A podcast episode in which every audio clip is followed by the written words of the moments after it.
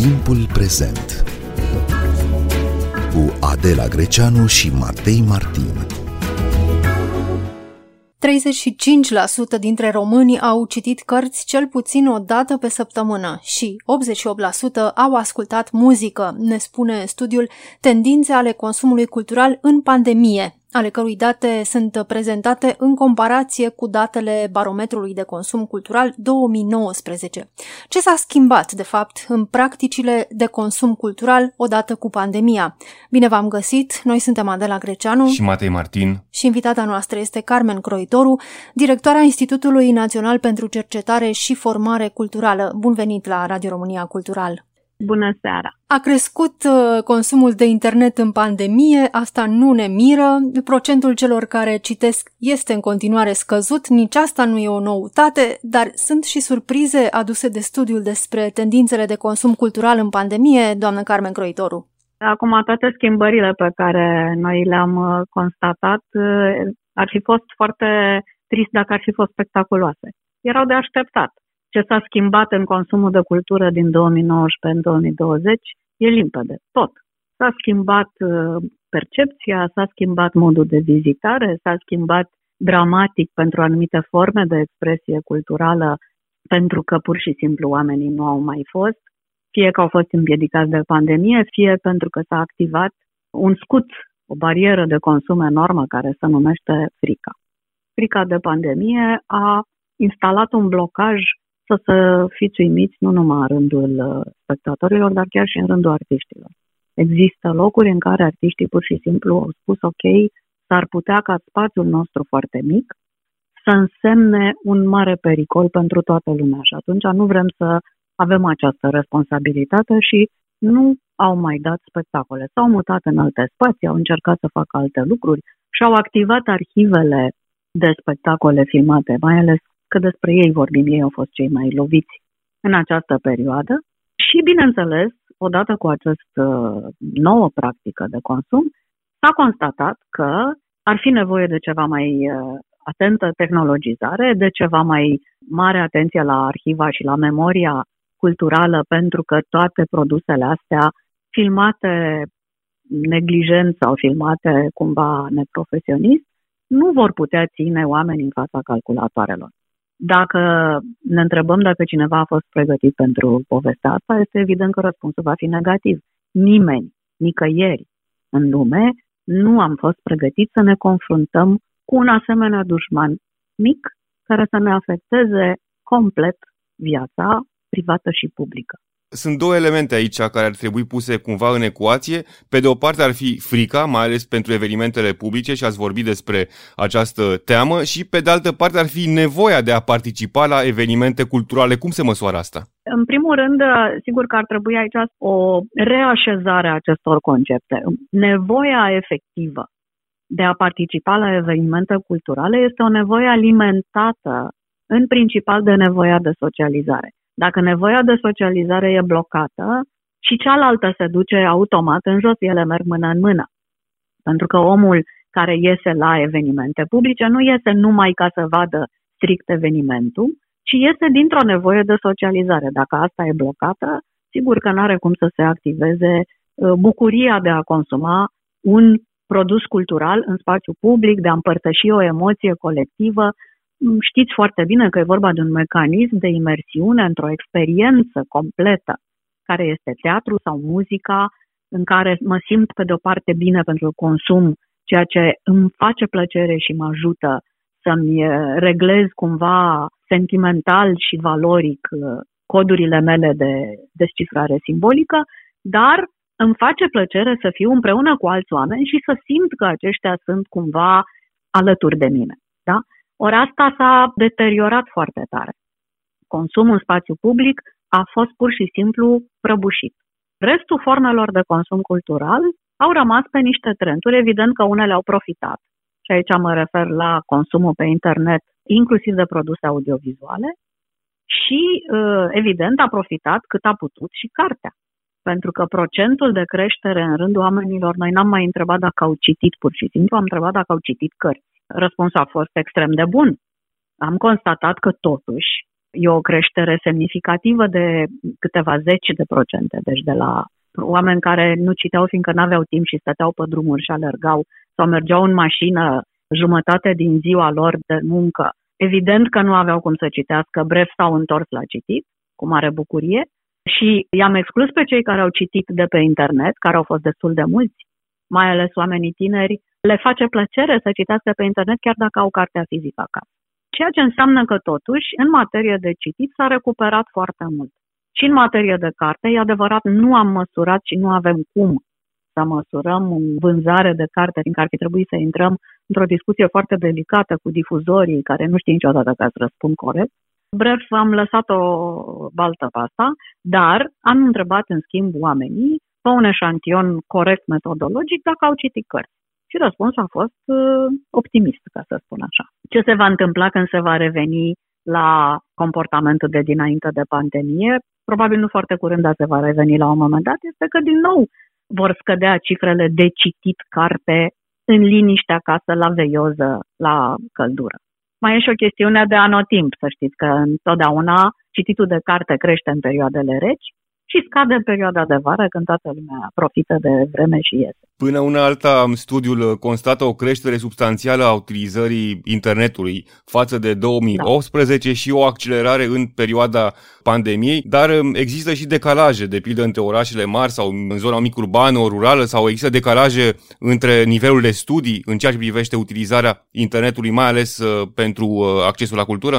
Aici este evident că se va face o segregare nu foarte corectă pentru că e vorba de o infrastructură și infrastructura n-ar trebui să influențeze posibilitatea de a avea acces, dar va fi hotărătoare, precum și un tip de educație tehnologică mai uh, restrânsă în zonele rurale și mic-urbane și foarte prezentă în urbanul mare, unde oamenii sunt și obișnuiți să lucreze foarte mult.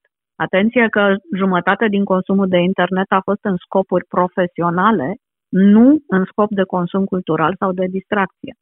Noi facem distinția între consum cultural și divertisment, pentru că avem această obligație ca Institut Național de Cercetare Culturală să le spunem oamenilor că divertismentul nu e egal cultură. Dar cine sunt uh, cei care au căutat cultură online? Cei care sunt deja public pentru produsele culturale sau și cei care nu erau interesați prea mult de zona asta sau nu aveau acces la teatru, la muzeu, la săl de concerte? Aici e o shiftare interesantă pe cifre, pentru că, în primul rând, evident, s-au repezit pe internet la produse culturale cei care obișnuiau să meargă și au zis nu-i nimic, încercăm să suplinim. Ei au fost în mare parte dezamăgiți, să știți că timpul de stat în fața calculatorului pentru a urmări o piesă de teatru filmată sau un spectacol de muzică s-a înjumătățit spre finalul perioadei de sondaj și o să vedem cum se va petrece mai departe pentru că mai avem încă de numărat niște cifre uh, până la finalul anului 2020. Ce a fost interesant însă, că fie din lipsă de alternativă, fie pentru că s-a vorbit foarte mult în public despre faptul că s-a prăbușit consumul public de cultură de tip spectacol, este că cei care stăteau acasă, din curiozitate, au început să umble pe site-urile unde se dădeau aceste lucruri și au descoperit că da, ar fi interesați, pentru că noi am avut foarte multe răspunsuri din categoria nu sunt un fervent consumator de spectacol, de muzică, teatru sau dans, în schimb m-aș duce pentru că am văzut pe internet. Deci asta să zicem că este cumva partea mai puțin dramatică a subiectului, în sensul că cineva care a încercat pe internet și a văzut anumite lucruri și cumva a fost tentat și s-au activat uh, papilele gustative pentru consumul de cultură, se va duce de îndată ce va putea la un spectacol. Evident, avem ca întotdeauna categoriile extreme de oameni care s-ar duce indiferent de evoluția pe care o va avea pandemia. Nu am stat să măsurăm dacă acolo se află și COVID-scepticii, dar probabil că unii dintre ei au răspuns și din motive din acestea, care n-au legătură deloc cu cultura. Dar sunt oameni care au zis, da, când trece pandemia, dacă lucrurile merg mai bine, o să mergem. Și diferența se regăsește acolo unde oamenii, procentul mare de oameni care au răspuns că vor în spațiu deschis, unde pericolele sunt mai mici, să consume cultură, o să-i regăsim probabil în sălile de cinema, de teatru, de spectacol, în momentul în care lucrul va fi posibil. Bun, întrebarea aici ar fi dacă dintre cei care nu ar merge sau nu au fost la teatru înainte de pandemie, dar au văzut acum uh, teatru pe platformele online, vor fi mai mulți care vor vrea să meargă de adevărat la, la teatru atunci când va fi posibil. Exact asta spuneam, că există o intenție exprimată destul de mare, ori intenția exprimată uh, deja rezolvă o parte bună din mecanismul de consum, pentru că curiozitatea a fost atâțată. În momentul în care omul este curios și în momentul în care va avea de ales între a ieși într-un spațiu public pentru altceva decât să stea în casă să se uite la calculator, o să vedeți că de îndată ce probabil se va termina pandemia, o să vedem o prăbușire a statului pe calculator. Oamenii sunt sătui, efectiv există o saturație. Când și muncești și te și distrezi în același fel, la un moment dat nu mai dorești să faci asta, da? Deci, o mare parte dintre ei cu intenția exprimată, cu curiozitatea deja formulată, se vor duce în, în sălile de spectacol. Deci vom putea aștepta. Asta nu se va întâmpla brusc. Nu există, niciodată nu se mișcă așa lucrurile de pe zi pe alta. Dar vom câștiga niște categorii de consumatori pe care altfel poate că nici nu i-am fi atins. Și în orice caz aici e o discuție ceva mai complicată legată de dinamica și modul în care se promovează organizațiile și instituțiile de cultură, pentru că e limpede că ei trebuie să activeze alte mesaje decât cele promovate de marketingul de săpun, cum îi zicem. Cultura nu se promovează ușor. Chiar așa, ce ar trebui să înțeleagă din um, aceste concluzii ale cercetării beneficiarii direcți, adică managerii, administratorii culturali, cum îi poate ajuta cercetarea dumneavoastră să-și configureze politicile pe viitorul apropiat? Exact pe ei am vizat, pentru că întotdeauna le demonstrăm și le spunem în aproape toate edițiile noastre din barometru de consum cultural, că există în rândul populației o categorie care nu va dori să meargă la teatru, la film sau la spectacol și că trebuie să se concentreze asupra acelui public potențial, cum îi spunem noi,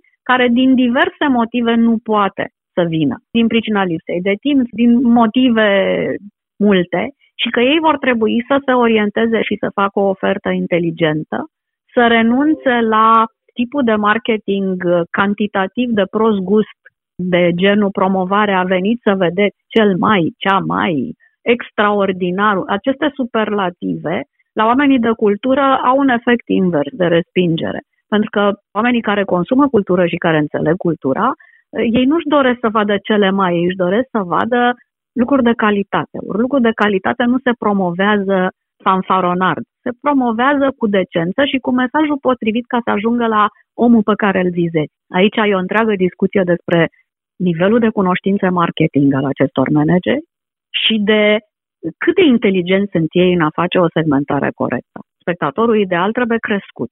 Barometrul uh, de consum cultural pentru 2019 ne oferă, pe lângă studiile pe consumul în spațiul public și în spațiul privat, o perspectivă asupra turismului uh, cultural. Concluzia studiului este că practica vizitării obiectivelor turistice sau culturale este destul de redusă în România.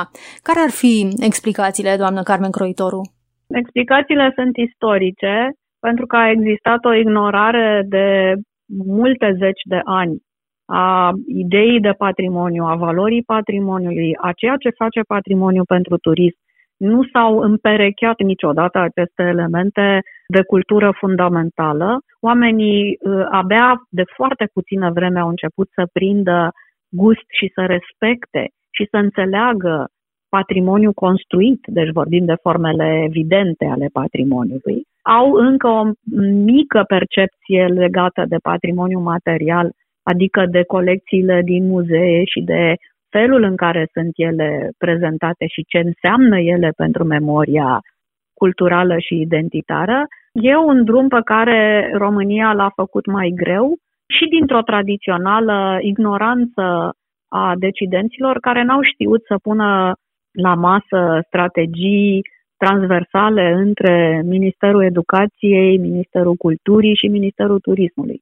În țările mai avansate, și noi avem un decalaj pe care trebuie să recunoaștem, aceste lucruri se întâmplă natural. Ei când fac toate strategiile lor legate de educație culturală și de construirea unui cetățean cu o conștiință bună, se așează la masă și discută care dintre elementele comune ar trebui scoase în față.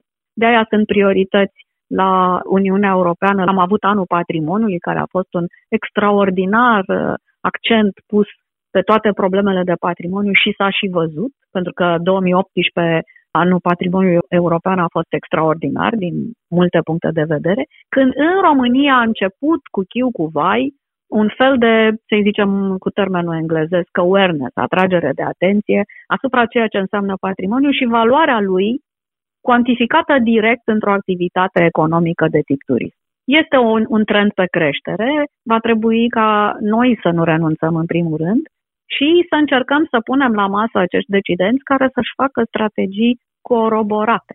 Care ar fi soluțiile pentru creșterea interesului publicului pentru obiectivele culturale, pentru turismul cultural? Aceste lucruri se educă, se fac campanii de conștientizare, dar nu campanii tâmpite în care să vindem patrimoniu ca pe medicamente universale, ci pur și simplu să activăm acele simboluri care sunt valabile și care exprimă valori pe care cetățenii le caută. Elemente care pentru ei înseamnă ceva, semnificative în perspectivă psihologică și chiar în perspectivă comunitară și socială. Fiecare comunitate are niște valori împărtășite. Dar dacă ele nu sunt discutate, nu sunt scoase la lumină, nu sunt valorificate cultural din perspectiva patrimoniului, atunci turismul rămâne la nivel de plimbare de distracție plimbare de shopping și de nimic. Până și sportul a început să aibă o componentă de patrimoniu importantă. Pentru că peisajul, după cum știți, a intrat de ceva vreme în categoria patrimoniului uh, protejat. Avem foarte multe lucruri de discutat pe subiectul patrimoniu, dar trebuie să avem și cu cine. Și în ce măsură autoritățile la nivel uh, local uh, își dau seama, conștientizează rolul patrimoniului pentru economia locală, de pildă? În ultima perioadă au făcut-o și este dovada cea mai bună, este faptul că au accesat unii dintre ei fonduri pentru restaurarea arhitecturii de patrimoniu. Din orașele respective, le știți, nu le mai dau ca exemplu, și faptul că au început fiecare să se îngrijească de cetăți, de castele, de obiective interesante, pentru că își dau seama că încep să intre într-o competiție care să bate pe banul consumatorului și pe timpul lui liber. Și atunci vacanțele trebuie petrecute întotdeauna cu o componentă de interes de tipul ăsta, fiindcă nu mai e suficient să-l chem pe om și să-i dai de mâncare și să-l așezi pe o plajă cu nisip. Mai trebuie să mai faci ceva. Întorcându-ne la studiul despre tendințele de consum cultural în pandemie, în ce măsură credeți că modificarea practicilor de consum cultural în ultimele luni se va reflecta după pandemie? Vor mai dori oamenii să iasă la teatru, la film, în spații închise, în săli de concerte? Pentru lucrurile astea ar trebui să fiu uh, cel puțin vizionară, ceea ce eu mă feresc să fiu și nici nu vreau să risc niște opinii de genul ăsta. Sigur că ne așteptăm ca lumea E, e un elastic de care s-a tras, s-a întins foarte mult. El va încerca să revină la forma inițială. O să vedem cum și cu ce viteză. Nu știu să spun dacă anumite categorii de spectatori nu se vor mai întoarce niciodată în săli, presupun că va fi o reticență. Vor apărea alte lucruri, să nu uităm că depindem de o dezvoltare de tehnologie care abia acum și-a înțeles importanța. Saltul tehnologic va fi probabil în câțiva ani uriaș și atunci va profita de această oportunitate pentru a ne crea acasă propriile spații 3D în care noi să ne învârtim printr-un muzeu, sunt de fapt în sufragerie. Sigur, mie îmi place să zicesc, dar astea sunt lucruri pe care nu le putem uh, oferi ascultătorilor ca fiind certitudini pe viitor. Tot ce mi-aș dori însă, cu adevărat, ar fi ca cei care se află acum lucrătorii culturali, cum ne place să le spunem în ultima perioadă, fie că sunt instituționali sau privați, să se pregătească și să anticipeze și să se pună în pielea consumatorului pentru că trebuie învinse niște bariere puternice. Să nu uităm că urmează o perioadă după sărbătorile astea care de bine de rău o să mai ridice un pic moralul. Urmează o perioadă destul de grea, în care vremea va fi un impediment, pandemia va fi un impediment, o oarecare depresie care se manifestă deja în rândul uh, indivizilor care au mai puține preocupări intelectuale în spațiu casnic, va fi un mare impediment și așa mai departe. Ei trebuie să pregătească puțin lucrurile, să încerce să nu dispară din atenția publică și să sperăm că uh, undeva în vară vom avea alte dinamici de consum. Rămânem cu ceva pozitiv uh, din această pandemie, doamnă Carmen Croitoru? Rămâne ceva durabil care să influențeze pozitiv, optimist uh, zona culturală? Din punctul meu de vedere, mă rog să ziceți că sunt uh, destul de tehnică, dar să știți că toată perioada asta, pentru cei care au avut de studiat, de cercetat, inclusiv introspecții interesante vis-a-vis de ce ar fi putut face, toate lucrurile pe care nu le-au făcut, oamenii s-au întors spre un tip de perfecționare de sine pe care eu o admir, pentru că sunt și profesor, am constatat că studenții noștri au început să citească cu mai multă grijă, că sunt mai atenți la ce vorbesc, că sunt mai conștienți și mai potoliți în materie de felul în care își aleg și structurează informația, s-ar putea să asistăm și la, cum să spun, un avans forțat în a ne cultiva. Acum, proporțion garde, fiecare are la îndemână ce are la îndemână. Dar este vorba și de decalajul pe care s-ar putea să-l vedem. Dar niște oameni și-au folosit tot acest timp pentru a scrie, pentru a studia, pentru a cerceta. Pentru noi, pentru Institutul Național pentru Cercetare, a fost o perioadă fabuloasă, pentru că oriunde ne învârteam era un subiect de investigat. Deci sunt instituții care au muncit mai mult decât în perioada anterioară, încercând să acopere toate categoriile de probleme. Noi am făcut nu numai sondaje și barometre, dar ne-am uitat și în urmă istoric să vedem cu ce am mai putea compara perioada existentă. Am venit în sprijinul Ministerului făcând o investigare de tip recensământ de resursă umană din toate categoriile culturale, lucru care nu s-a petrecut niciodată. Am reușit să primim date valide de la ministere care altfel nici nu se uitau la noi. Am avut o strânsă colaborare cu INSEU, care ne-a pus la dispoziție date ca să vedem, să încercăm să... Deci a fost o perioadă de conlucrare destul de bună din anumite perspective instituțional și pentru cercetare a fost un mediu fertil. Mai rămâne ca statul să ia decizia înțeleaptă de a acorda mai mare atenție cercetării, pentru că majoritatea soluțiilor inclusiv în sănătate, dar mai ales în cultură, vin dintr-o cercetare sistemică bună. Dacă înțelegem ce facem și înțelegem rostul a ceea ce facem, după aia putem acționa mai eficient. Și credeți că se va păstra această colaborare instituțională și după pandemie? Nu pot decât să sper, nu pot decât să-mi doresc, nu pot decât să fac tot posibilul să scriu uh, în continuu și să fac uh, propuneri de strategii și politici publice din perspectiva Institutului care să ducă la continuarea acestui tip de colaborare, fiindcă altfel nu vom învăța nimic din lecția trecută. Dacă vrem să nu învățăm nimic, o uităm și o luăm de unde am pornit, adică ca și cum am fi stat într-o cameră întunecoasă timp de câteva zile și s-a aprins lumina și gata, plecăm liniștiți și începem să călătorim și să facem aceleași lucruri care să nu ne spună nimic despre noi ca specie. Carmen Croitoru, vă mulțumim pentru interviu. La revedere! Noi suntem Adela Greceanu și Matei Martin. Ne găsiți și pe platformele de podcast. Abonați-vă la timpul prezent pe Castbox, Apple Podcasts și Spotify. Cu bine, pe curând!